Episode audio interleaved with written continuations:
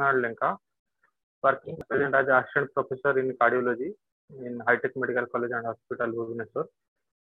Today, I am going to tell some few things about the what latest updates in hypertension has come, so that uh, we can keep to our colleagues, our physicians, and our cardiologist friends, and also students up to date about the say hypertension.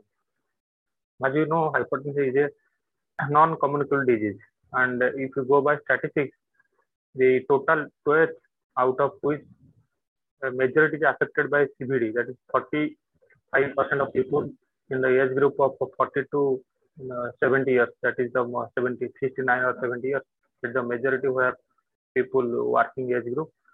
45% are death attributed to this uh, CVD. And if you take total whole disease of which 63% is due to the non-communicable disease. Out of that, one is hypertension. The others are like diabetes and other chronic diseases. So hypertension is a major concern and is a risk factor for uh, cardiovascular disease. And if it, it is uh, actually hypertension is very poorly treated and also poorly controlled, not only by the patients but also by our physician friends and uh, by physicians also, because there is very little symptom acutely.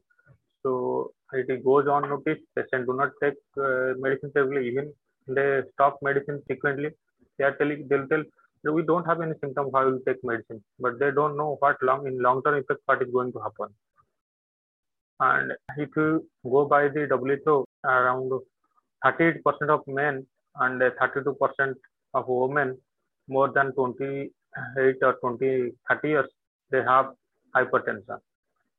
And uh, half of people, that's around 51% men and 41% of men, female, half of them are with hypertension are unaware of the condition. That is, it is a tip of the iceberg we are seeing. What we are treating is a tip of actual iceberg because most of patients are not detected.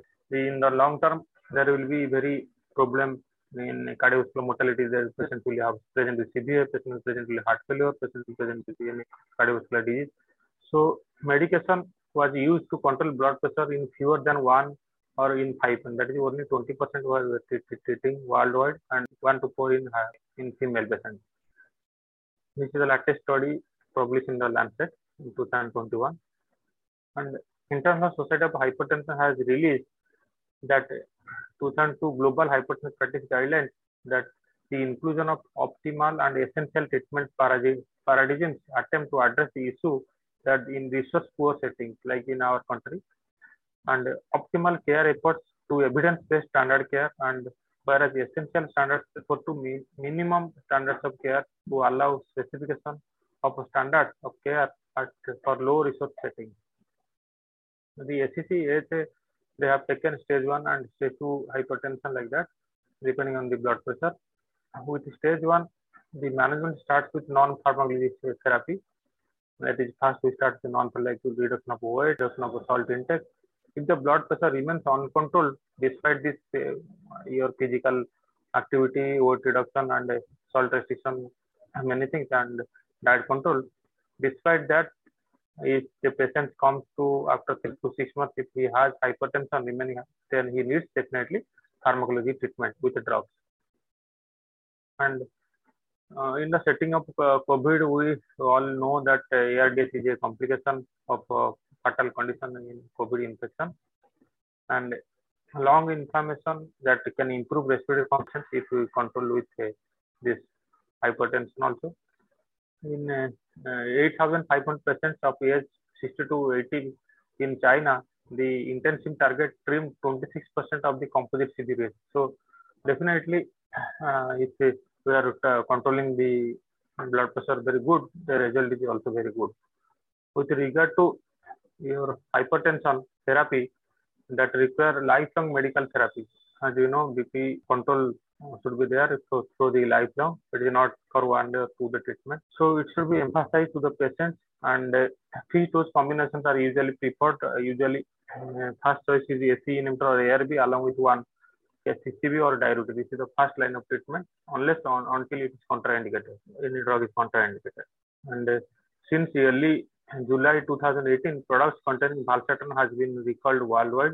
The reason for the detection of known carcinogen that is nitrosomylia, that is NAMDA, which is found in candesartan, irbesartan, losartan, olmesartan, and valsartan. So WHO has uh, carcinogen found one carcinogen element in this product, so it has been recalled. Valsartan has a recall has accompanied significant increase in rates of emergency department visits to 6%.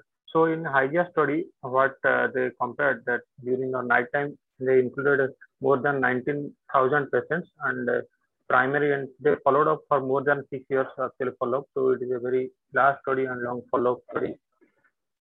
So in this study, they found and also measured the ambulatory BP and they found that the relative risk reduction when we give one drug in the morning and, and to some patients and another group we gave the antihypertensive therapy drug at the night time. And that uh, showed that the nighttime therapy actually improved the relative risk reduction. And uh, if you are uh, giving one patient uh, suppose two antihypertensive therapy ideally it should be given one in the morning and uh, one in the night so that it covers the 24 24 hours so BP reduction should be whole 24 not only during sleep or during the hours. So it will be whole 24 hours. 24 hours it will be reduction of uh, the blood pressure that improves the outcome. So thank you for listening and uh, for your kind patience also. Thank you.